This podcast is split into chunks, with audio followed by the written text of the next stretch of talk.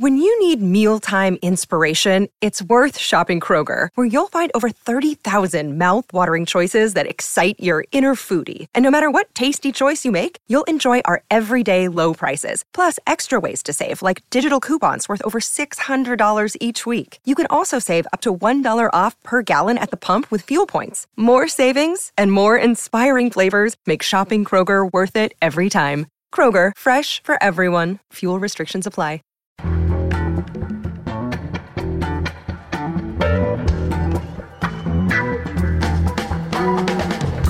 The Nation magazine, this is Start Making Sense political talk without the boring parts. I'm Jon Wiener. Later in this show, I'll speak with Anna Deavere Smith about the school to prison pipeline. That's the subject of her one woman show called Notes from the Field, which dramatizes the real life accounts of students, parents, and teachers caught in a system where young people of color who live in poverty get pushed out of the classroom and into the criminal justice system. Her show is streaming online now at HBO. Also, there are 219,000 women in prison in the United States. Rachel Kushner's new novel, The Mars Room, is a story about one of them. We'll talk about the way she mixed facts and imagination in writing the novel. First up, one of the defining features of Trump's politics, it's no secret, has been the way he's appealed to hatred and fear of refugees and immigrants. Now, refugee writers and refugee lives are featured in a new book. It's called The Displaced, and it's edited by Viet Nguyen. He's the author of three books, including the unforgettable novel The Sympathizer. It won the Pulitzer Prize. He's the recipient of a MacArthur Foundation Genius Grant, and he was selected as a member of the American Academy of Arts and Sciences along with Ta-Nehisi Coates, Sonia Sotomayor, and Barack Obama. He also teaches at USC, where he's Arnold Chair of English Comp Lit and American Studies and Ethnicity. Last time we talked to him here, it was about the sympathizer. Viet Nguyen, welcome back.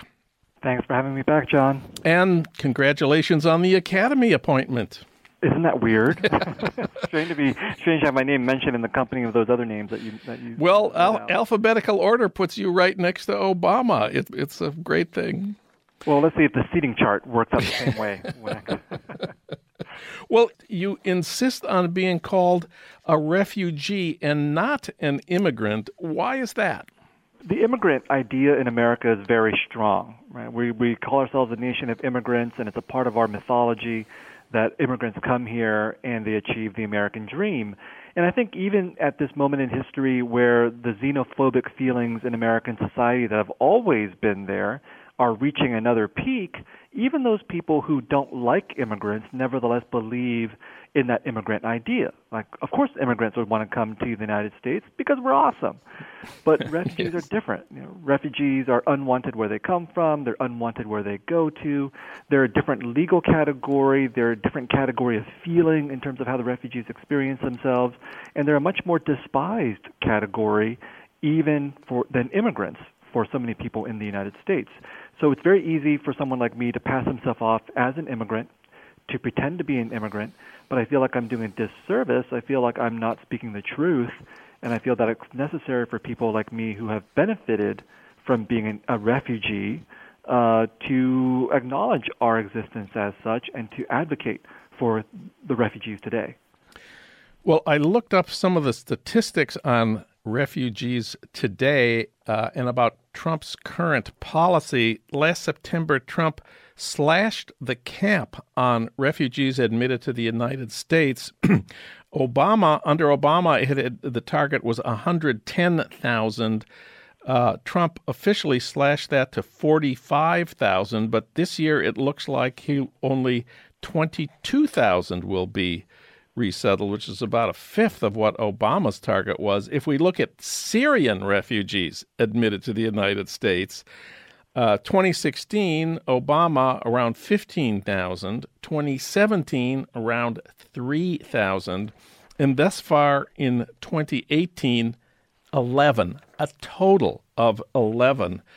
You became a refugee in 1975. You were four years old. What's the story there? How did that happen? Well, we, my parents were fleeing from the Vietnam War, and they were obviously from the southern side, so they were among the losing side. And so, along with 130,000 other Vietnamese people who were afraid of communism, they decided to flee the country, and they were among the lucky ones who managed to get out because I think the CIA was estimating there was about a million South Vietnamese people who had some kind of affiliation with the United States who really wanted to leave and couldn't. So this 130,000 group of uh, population ended up in the United States in one of four refugee camps, and my parents and I ended up in Fort Indiantown Gap in Pennsylvania. And that's where my memories begin, uh, in a refugee camp, uh, being taken away from my parents. Because in order to leave one of these camps, you had to have a sponsor. Well, one sponsor took my parents, one sponsor took my 10 year old brother, and one sponsor took four year old me, which, when you're four years old, it's very traumatic to be separated from your parents. Uh, and I speak now as a father of a four-year-old son, and, and, and looking at him, I see myself, and, and I just imagine how painful it would, it would that, that experience yes. would have been for me and for my parents. So that's where memory begins with this narrative, and that's why I feel, you know, for me, I've never forgotten being a refugee because of that trauma. You write in the introduction to the displaced I do not remember many things, and for all those things I do not remember, I am grateful. Close quote. Why is that? If you do any reading into refugee experiences, what you discover is that people who are refugees almost uniformly have suffered terribly in trying to escape the country they were fleeing from and in trying to get to the countries that they want to go to. And in the case of just this South Vietnamese population that we're talking about, uh, the refugee experience was horrendous. You know, uh, many, many, many lives were lost. Many terrible things happened to the people who were trying to flee. And at four years old, I didn't remember any of that kind of stuff. My my brother, who is ten, you know, has, remembers dead paratroopers hanging from the trees Ugh. on the mountain route that we were uh, escaping our home city from, where we were walking downhill about 180 kilometers trying to make it to a port town to get a boat to Saigon. And that mountain route, from the research that I've done as an adult, was clogged with tens of thousands of civilians and all their vehicles and property, and tens of thousands of South Vietnamese soldiers fleeing as well. It was a nightmare. So no one who's been through that experience has ever forgotten it. And those are traumatic, terrible things to have witnessed. So that's why I'm thankful that I don't actually remember these things myself, and I have the luxury of reconstructing them from other people's memories. You say that refugees like you and your family in America today are both invisible and hypervisible. Uh, please explain what you mean. Well, by that I mean we share a situation that is completely common for just about any minority or marginalized population in this country or in any other country. We're invisible in the sense that people, the rest of America, doesn't know about our existence and doesn't care to know about our existence. So when my book started to come out, for example, The Sympathizer, I've had many people come up to me and say, well, we were there uh, in 1975 or the 1970s when the Vietnamese refugees started coming to town, and we knew nothing about them, and we never cared to ask. We were invisible. But we become hyper visible when we become a problem, uh, when we become gangsters or when we become visible as welfare cheats and things like that. But there's no in between. We're not allowed the luxury of just being normal, just being visible like everybody else in, in majority American society. And so we fluctuate then between never being seen and only being seen as a problem. You have a wonderful sentence about being uh, a, a writer about refugees. I keep my tattered memories of being a refugee close to me. Why is that? I think it's easy for people who have undergone some kind of terrible loss or some kind of terrible experience to forget about these things, although it's not easy. It's, it's desirable for them to do so. So I've actually met quite a few refugees who don't acknowledge that they are refugees. They just call themselves immigrants. Because again it's easier to call yourself an immigrant. If you call yourself an immigrant here uh, you fit people people will, will want to hear your heartwarming story about getting to this country and succeeding. Yes. if you say you're a refugee that's the quickest way to kill a cocktail party conversation because people can't relate to that. So that's why i keep those tattered memories close to me because number one it's important to, to do this work of reminding uh, other refugees and other americans that we exist. But number two it makes me empathetic. It makes me feel for these new refugees and what they're going through. And that's an important thing for me as a writer and a human being to do because I know that there are some former refugees out there who are saying, you know what, we're the good refugees. We deserve to be here. All these new people from the Middle East or Syria, for example, they're the bad refugees. They're different. We've got to close the door on these people. And I think that's fundamentally wrong. Kind of the purpose of a book like The Displaced is to help us imagine the lives of refugees. But you say in your introduction that this imagining can lead us to deceive ourselves. What do you mean there? Well, I think that this is a part of the problem with literature. You know, literature's strength is built on on empathy, um, both the empathy of authors and the empathy of readers. We want to get to know other characters, other people from from different places, and this is a very powerful thing. But it's also deceptive because it's a luxury. I think we we want to know about terrible situation X and and sympathetic person Y, and we've read their story, and, and our our hearts are warmed, and and our our emotions are moved but what happens if we don't do anything? What happens if we just put down that book and pick up another book? What happens if we don't donate money, if we don't get involved in an aid organization? What happens if we don't call our elected officials? What happens if we don't march in the streets? What happens if we don't take action? And I think that's the danger of of literature that it can as much as it awakens our feelings, it can also lull us into a sense of complacency that we've already done something simply by reading about someone's situation. And I should uh, add here that the publisher of The Displaced, Abrams, is donating 10% of the cover price to the International Rescue Committee, one of the one or two leading uh, nonprofits in the world that's been providing humanitarian relief to refugees uh, since World War II. I know you're a supporter of the IRC, and they're an important part of this book. No, absolutely. I think that there are important organizations like the IRC that are carrying out this work. They've been doing it for a long time. You know, there there are uh, by UN estimates, uh, 22.5 million uh, refugees in the world right now, um, and that is out of a population of 66.5 million uh, displaced people, as the UN calls them. Uh, so if you add all these people up together, they're a very large country. That'd be a country that's larger than France. Yeah. So there's there's pressing need for these types of organizations and, and the work that they do. One last thing I wanted to ask you about. You had a piece in the New York Times last Sunday, and the title was Don't Call Me a Genius. You, of course, are the winner of what is usually called, in fact, we just called it in introducing you, a MacArthur Genius Grant. Uh, why don't you want people to use that word to describe you? Well, first of all, let me just say I didn't write that title. Okay, it's a, a, the whole piece is actually about the, the, the the problems with genius. Not that I don't want to be called a genius, but you know, it's it's it's about this idea that when we say genius nowadays in uh, our society, we're typically talking about some individual of remarkable talent or achievement and we laud this person and we and we elevate this person. And it, in my case, you know, it's related to the label that's often put upon someone like me, a writer from a minority or marginalized community. Uh, I have been called a voice for the voiceless. Yeah. Many writers like me have been called that, and a voice for the voiceless is just this kind of thing that we trot out whenever someone is uh, writing about an, an experience we don't know anything about, and that that's meant to be a compliment. You know that this person is exceptional, and that's why it's dangerous uh, because when we call someone a voice for the voiceless, what we're really saying is we don't want to hear all the other voices that are out there. It's just easier dealing with one person.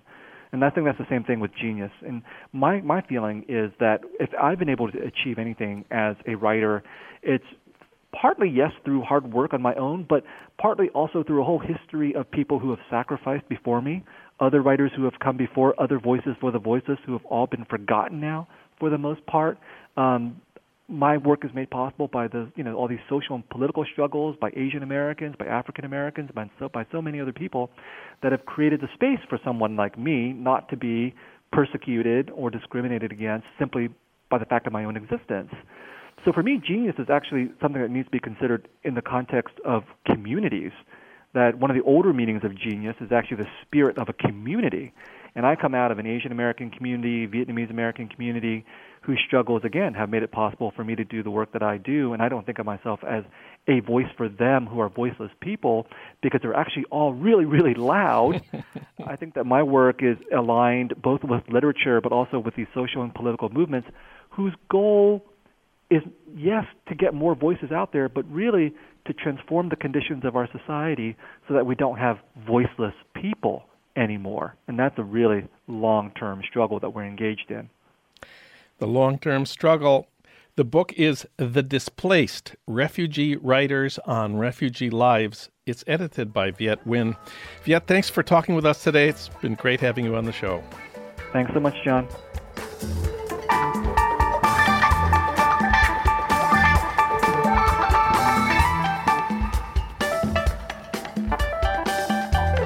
Next up, the school to prison pipeline. That's the subject of Anna Deavere Smith's one woman show. It's called Notes from the Field, and it dramatizes the real life accounts of students, parents, teachers, and school administrators caught up in a system where young people of color who live in poverty get pushed out of the classroom and into prison. Anna Deavere Smith, of course, is probably best known to TV audiences as Nancy McNally on The West Wing and Gloria Akalitus on Nurse Jackie. She teaches at NYU. She's an official MacArthur genius. She calls this the Pipeline Project. I spoke with her about it in 2016. The Pipeline Project is about how poverty uh, really manifests in black, brown, and Native American communities in such a way that the likelihood that a kid is going to end up in the juvenile justice system and then in prison is, is very, very high. And I think you know that there are a lot of people in America who are concerned at the incarceration rates in our country, and it's one of the few places, my understanding, that that uh, Democrats and Republicans even agree that we have to do something about the number of people who are being locked up. And kids are a part of that. Some people call this the school to prison pipeline, and the Justice Department has statistics that prove that poor kids of color are more likely to be suspended or expelled from school for things that you know, sometimes aren't very clear. It's something called willful defiance. Um, you know, if you sort of look at the teacher the wrong way, that's an example. And people are doing a lot of work to try to turn that back, to figure out, you know, how to keep kids in school. Myself, even as I got into this project under the umbrella of the school the prison pipeline, I feel it's a little bit dangerous to blame schools and teachers for something that is really rooted in, in, in poverty in the way that people live without opportunity. And just to remind our listeners who may not be familiar with your performances, you take a social and political issue, you interview 100 people or more who come from a broad spectrum of perspectives. Then you take about, what, two dozen of the characters yourself and recreate them, their speech, their gestures. It's, it's amazing it's an amazing uh, thing. We saw you a couple of months ago here in LA on the Broad Stage in Santa Monica.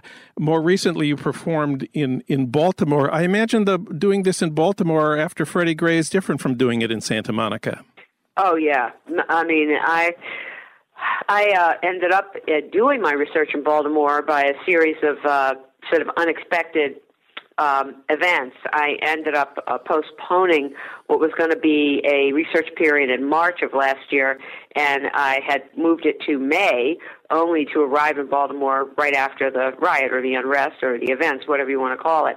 And so, certainly, when I went there in December to perform um, for Baltimore, I mean, you know, it's a city that is. Uh, really, uh, you know, they don't know what they're sitting on because, as you mentioned when we began talking, you know, the trials are just going to be starting, and it's always exciting, I have to say, to be performing in an environment where the issues are very alive and relevant. We have some some clips we're we're going to listen to, starting with a young woman from Baltimore that you spoke with and then recreated on stage named India Sledge. Say a few words about India Sledge. Who is she and how did you find her? Yeah, so I met India um, in a program that is, you know, sort of like a GED program, you know, sort of finishing your high school education. She actually left either middle school or the beginning of high school because she was pregnant. And she's now had two children and is uh, still quite young and has gone back to try to get her high school diploma. And so that's where I met her. And, you know, I think I and we were all very charmed by her, and that's why why she ended up in the show. But it's also because I think that she gives a very good sort of sociological um, evaluation of the environment that she lives in. So, here from the Pipeline Project Baltimore chapter, the section called The Death of Freddie Gray, very briefly, Anna Deavere Smith doing India Sledge. My boyfriend Jake was literally walking, he was walking to the store, and the police jacked him up and threw him against the wall for no reason, checked him for no reason. And since that time, his mom was like, I've got to get away from here because, you know, around this area, that's all it is around here. It's just drug dealers, drug dealers, drug dealers. Uh, for your project on the school to prison pipeline, you talked to all kinds of people all, all over the place. You said you did some work in Northern California. You talked to a really interesting guy named Michael Tubbs in Stockton. Who is Michael Tubbs? How did you find him? Well, Michael Tubbs is a star. He is well known in, in California. He's the youngest councilman, I believe, that Stockton has ever had, and right now he's running for mayor. Uh, uh, uh, extraordinary young man, graduated from Stanford, and you know started campaigning then when he was still in school. And what interested me so much about Michael and other uh, friends of his that I met in Stockton is here's a bankrupt city, you know, um, homicide ridden city. And I met young people like Michael who have great educations who are coming back home to try to make a difference. And so I found it to be pretty irresistible. And like India, he too, in just talking about his city, gives us something that I think sociologists would be interested in. So here's Anna Deavere Smith as Michael Tubbs, a city councilman in Stockton, uh, talking about reading aloud in a classroom and I was reading about Dr. Martin Luther King Jr. And I got to the point he's assassinated. I tried to go through the page really quickly because I really didn't want to talk to six year olds about death. So try to turn the page really quickly, and one little boy raised his hand, Mr. Tubbs, my uncle got shot. Then another little boy said, Mr. Tubbs, my cousin got shot. Before I could turn the page, Every student in that classroom knew somebody had been shot as a victim of violent death. And then we have the conclusion of the Michael Tubbs segment. What life is this? When I can't see past 18, just want to be alive at 25. And it's just so heartbreaking. Prison or death. There's really no other option, opportunity for boys and young men of color in Stockton. Prison or death. Anna Deavere Smith, you recently described yourself as a daughter of the teachers of Baltimore. Uh, one of the people you portray in the Pipeline Project is a teacher from Philadelphia ma- named Stephanie Williams. Tell us about her. Stephanie is a young teacher who I met by accident when I was going into a school in North Philadelphia and uh, I don't expect anybody to recognize me in North Philadelphia.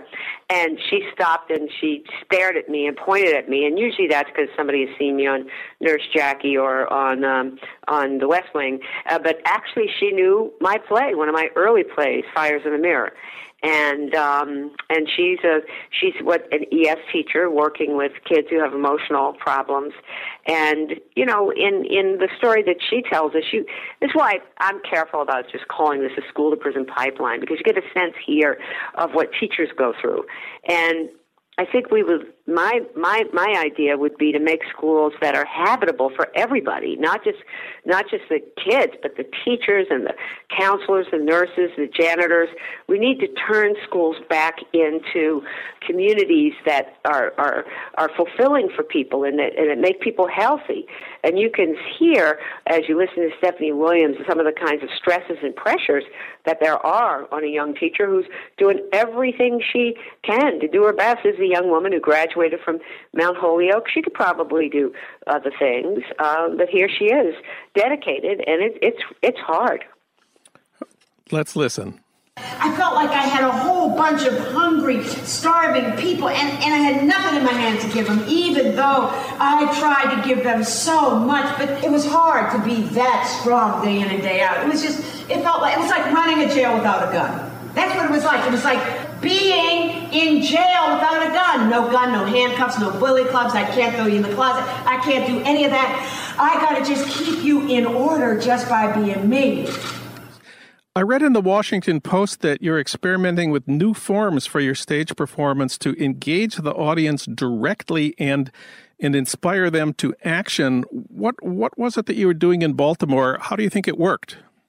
Yes, and also at Berkeley Repertory Theater this summer, I had an opportunity to experiment with this for a full month. And my idea is to basically just stop the show in the middle and what is normally called the second act to give that over to the audience. So what we do is take an audience of approximately 500 people, divide them up into groups of 20 and send them all over other parts of the theater, backstage, on stage, uh, in you know rehearsal rooms and uh, dressing rooms. In Baltimore, it was even a, a paint shop.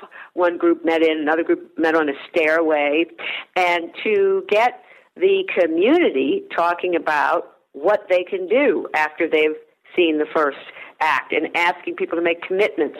And, you know, because in my mind, the audience has got folks who can do much more than me. I'm on stage with a wonderful, I should mention, by the way, jazz musician, Marcus Shelby. He's a bass player. Yeah. And we, we can entertain, we can get an audience, we can move an audience, we get you to laugh, get you to cry.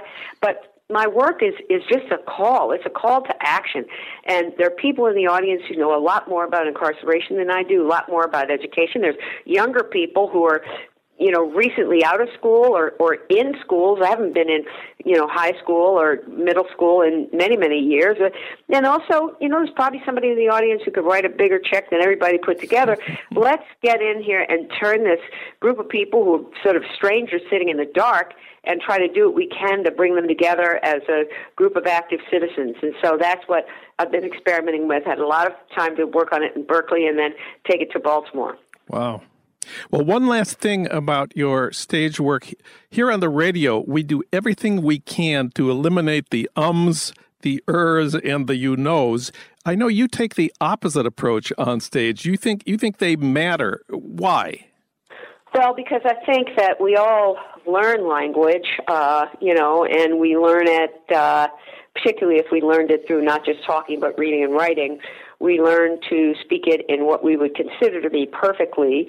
The fact is that for everybody, speaking is a form of jazz. You you you've got the words, and then you make them into a composition. Every time you open your mouth, there's kind of a musical quality to your speaking, and that music has an effect on people more than the words themselves. And so, part of that music and part of the rhythm, of course, is the ums, the you knows, the well, in Baltimore, it's really kids who are who are less than 25 use an expression, uh, "You feel me," that then becomes "Yefemi," which then becomes "Fe," um, and "Femi." And you know, somebody who's just like eight years older uh, would say, you know, in that same space where you would have uh, "You feel me," "Femi," or "Fe," says, uh, "You know, what I'm saying," and that changes from "You know, what I'm saying" to you know, know what I'm saying to saying. So all of these things have a rhythmic reality, and that's really what reaches your heart or makes you furious is the tones, the vocal tones that a person has in the song that they sing. And great speakers have uh, an incredible aptitude for that. You know, um, anybody you can think of who is a very compelling speaker isn't just saying words; they're they're really singing to you. Anna Deavere Smith on the School to Prison Pipeline. Her one woman show called Notes from the Field is streaming online now at HBO.com and HBO Go.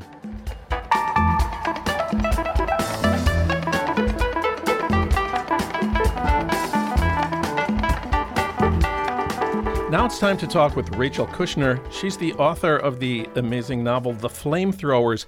It was a bestseller and a finalist for the National Book Award.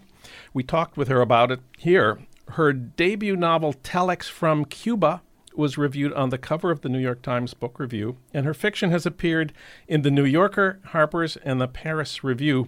Her new novel is The Mars Room. Rachel Kushner, welcome back. Thanks, Jon. There are 219,000 women in prison in the United States. The Mars Room is a story about one of them. It's 2003, and Romy Hall, 20 years old and white, is serving two life terms plus six years at Stanville Women's Prison in California's Central Valley. It's the largest women's prison in the world. She killed the creep who was stalking her. She left behind a seven year old son. Her mother is taking care of him now.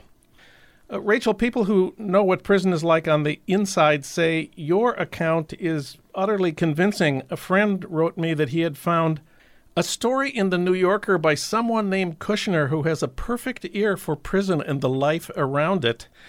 How did you do this? How come you know so much about women's prisons and women prisoners? Did you do research? I, I think it's a combination of factors. Um, in this case, specifically, the structural conditions of prison are a world that I did commit myself to understanding, not so much as a novelist, but just a person and citizen of California and someone who was interested in the way that the society is layered and structured. And I wanted to know why some people end up kind of inducted into the criminal justice system and others are not touched by it really in any way. And in fact, it sort of remains invisible to them. So I embarked on a project of getting to know people who were serving life sentences in a prison called Central California Women's Facility. Um, my prison, Stanville, in the book is a you know is a fictional place, but it shares certain characteristics with the CCWF, which is based in Chowchilla, and I went there regularly as a volunteer with a wonderful human rights organization called Justice Now, and started getting to know people. Um, but I had also grown up with a couple of people who went to prison. It wasn't a completely foreign territory for me. And in addition, one last thing I think that was a huge immersion for me, but of a very different kind than working with Justice Now. I went on a tour with criminology students, a bus tour up and down the state of California to, I believe, 12 men's facilities, one women's facility, and a uh, reentry place, um, Delancey Street, famous place in San Francisco. But the men's facilities that we went to, we we were there under a kind of like unique guise, which was that the students were being greeted and introduced to the world of working for the Department of Corrections because many of them would go on to be hired by the state. And I was there undercover, and we were spoken to as insiders. In other words, we were spoken to by corrections officers as if they were with their own kind and could, you know, no pun intended, let their guard down and share openly their feelings about their jobs and about their charges. And we were allowed to wander around on yards and go into people's cells and talk to them. And that's quite unusual. And so I was able to see for myself what prisons look like. I can't claim to know what it feels like to be incarcerated. I mean, and I just wouldn't do that. But I was immersed and exposed. I don't know much about prisoners convicted of violent crimes. I have the standard left liberal view most of them never had a chance. They never had a decent childhood. They never had parents who took care of them. We hear a lot about wrongful convictions of people in prison for serious crimes, people who are actually innocent. We hear about the cops lie, the DAs cover up for the cops, but your women are not innocent victims of police lies. And I thought a lot of the women in prison were there not because they did horrible things, but because they had boyfriends who did. They drove the getaway car for the bad boyfriend. In fact, this comes up in the in the in the first chapter. They carried the drugs for the bad boyfriend. They hid the bad boyfriend's gun. But that's not really true of the of the women in your book, especially Romy. Romy is not innocent. No, she isn't. And um, you do hear a lot about wrongful convictions and um, cops and DAs lying. And however, I'm interested in the truth. And I'm also interested in standing up for people who have not been given much of a voice in our society. And the fact of the matter is, from my perspective, those people don't have a voice, A, and B, most of the time, they have done the thing of which they were convicted. But that doesn't mean I can't have sympathy for those people because mm-hmm. I don't think I'm in a position to judge other people that have not had my own experiences or the certain like societal advantages that I've been given because I'm middle class. In California, as the statistics go from multiple sources, 90% of people filling the state prisons have been convicted of what the state considers, in their language, serious violent felonies. So, in order to advocate for the actual people who've been thrown away by our society, I believe that one, in this case me, needs to advocate for the so called guilty and not for the very rare and actually quite small percentage of people who liberals could reinterpret as relatively innocent. We care so much about Romy and what's happening to her, and what happens to her is really terrible. The most terrible part comes when Romy is told that her mother's been killed in a car accident, and this means there's nobody to take care of her young son, and he apparently will be taken away and adopted by unknown people. And the most infuriating thing uh, in the book is the response of the prison staff to Romy seeking help for her in finding her young son and finding out what's happening to him. They tell her, Your situation is due 100% to the choices you made and the actions you took. Well, how about the lifetime of bad things that happened to her that she did not choose? But even as I wrote that, I felt a certain sympathy for the woman who works as a correctional officer because I've been around those people a lot. And they themselves are working class people, usually from these rural communities in the Central Valley, the only education you need to be hired by the California Department of Corrections as a guard is a GED, you know, an equivalency exam. And you can get paid an almost middle class salary to work in that environment. But the cost of it for the person psychologically, I believe, is absolutely enormous. Those are really stressful jobs. They have a very high rate of depression and suicide. And I can see, or at least I believe I can see, a kind of brittle carapace that the guard takes on in order to justify what mm-hmm. they have to assist in enforcing. And so they tell themselves that it's okay that these women have been separated from their children. Um, there's a scene in the book where the character Gordon Hauser asks a guard if it's hard to watch the women and children saying goodbye to each other for those who are lucky enough to get family visiting. And um, that was a question that I asked a guard in the women's facility. And she said, You grow a thick skin, and they are in that situation because they deserve it, because this is these are choices they made. And I knew that she didn't really believe that underneath yeah. what she said. I mean, she's literally standing there on the sidewalk in Chowchilla while children are screaming and crying and mm. hugging the legs of their mothers. I know it's brutal, but um, you know, and thinking into this and writing about it, I'm not interested in isolating, you know, in locating and naming villains. I don't really believe that that's how the society works. If there were good and evil structuring things, we probably could have found solutions a long time ago. It's more complicated that, and all the people in the book are people to me with complexity and nuance. Well, of course, the challenge in writing this story is to have something other than misery and suffering and horrible crying children. Yeah. And thank God you succeeded at finding plenty of this, but please please explain how you did it. Sure. I mean, I don't know exactly how I did that, but I do feel that I um the thing I'm most proud of about the book is the comedy and the vitality in it, which don't feel like they take away from the horror. They don't dissipate any of the pressure of the world that I attempt to render.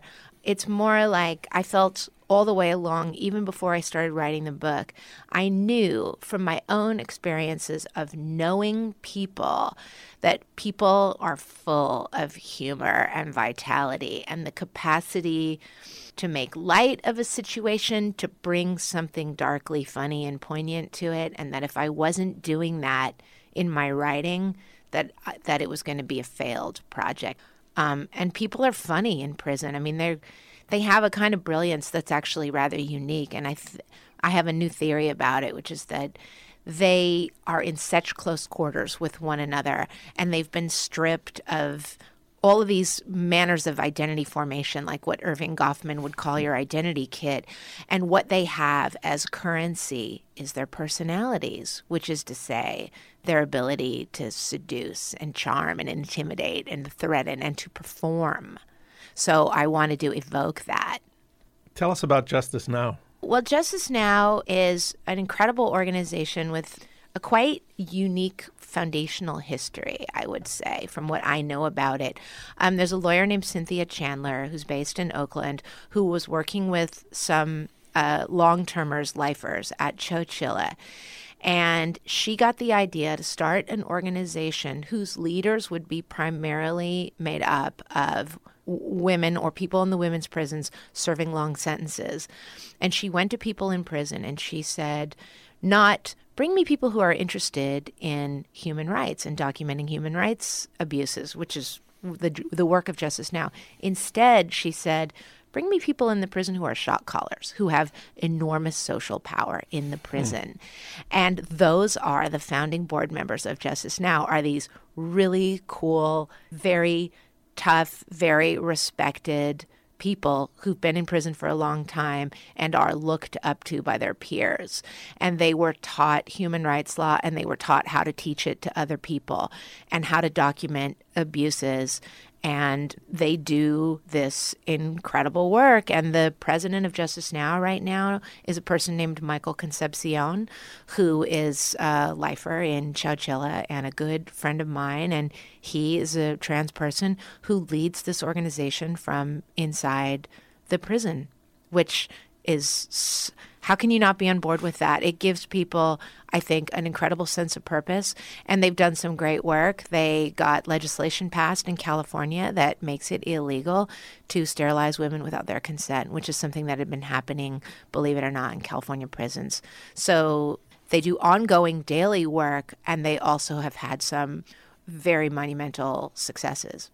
One last thing. Rachel Kushner, are you related to Jared Kushner?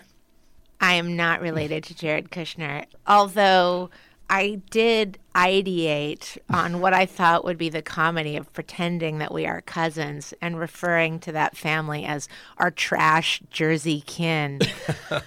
and my husband calls him cousin Jared and recently emailed me after Jared got his um, security clearance downgraded.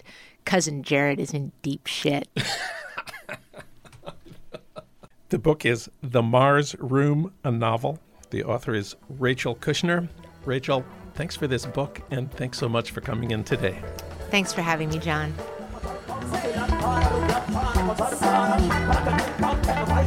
Finally, a word about Dave Zirin's Edge of Sports podcast, where sports and politics collide hosted by the sports editor of The Nation, and featuring Dave Zirin's interviews, his commentary, and his rants so even if you're a sports fan who hates politics or a political junkie who hates sports, you'll find something to love in this podcast. It's posted every Tuesday, now at thenation.com slash edge of sports. Start Making Sense, the Nation podcast, is co produced by the LA Review of Books and recorded at the studios of Emerson College, Los Angeles, located in the heart of Hollywood, with technical assistance from Justin Allen. Our recording engineer is William Broughton. Alan Minsky is our senior producer. Frank Reynolds is our executive producer. Annie Shields is the Nation's engagement editor. Katrina vanden Heuvel is editor and publisher of The Nation. Our theme music is from Barcelona Afrobeat, licensed by Creative Commons.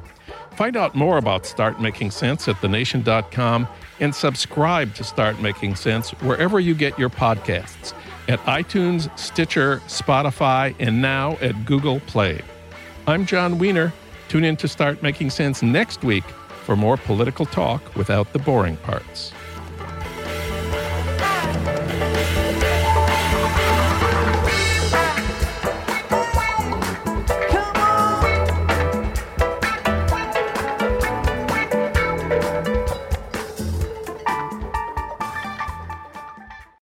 This is the story of the one. As a maintenance engineer, he hears things differently. To the untrained ear, everything on his shop floor might sound fine, but he can hear gears grinding or a belt slipping. So he steps in to fix the problem at hand before it gets out of hand. And he knows Grainger's got the right product he needs to get the job done, which is music to his ears. Call, clickgrainger.com, or just stop by. Grainger, for the ones who get it done. When you need mealtime inspiration, it's worth shopping Kroger, where you'll find over 30,000 mouthwatering choices that excite your inner foodie. And no matter what tasty choice you make, you'll enjoy our everyday low prices, plus extra ways to save, like digital coupons worth over $600 each week. You can also save up to $1 off per gallon at the pump with fuel points. More savings and more inspiring flavors make shopping Kroger worth it every time. Kroger, fresh for everyone. Fuel restrictions apply.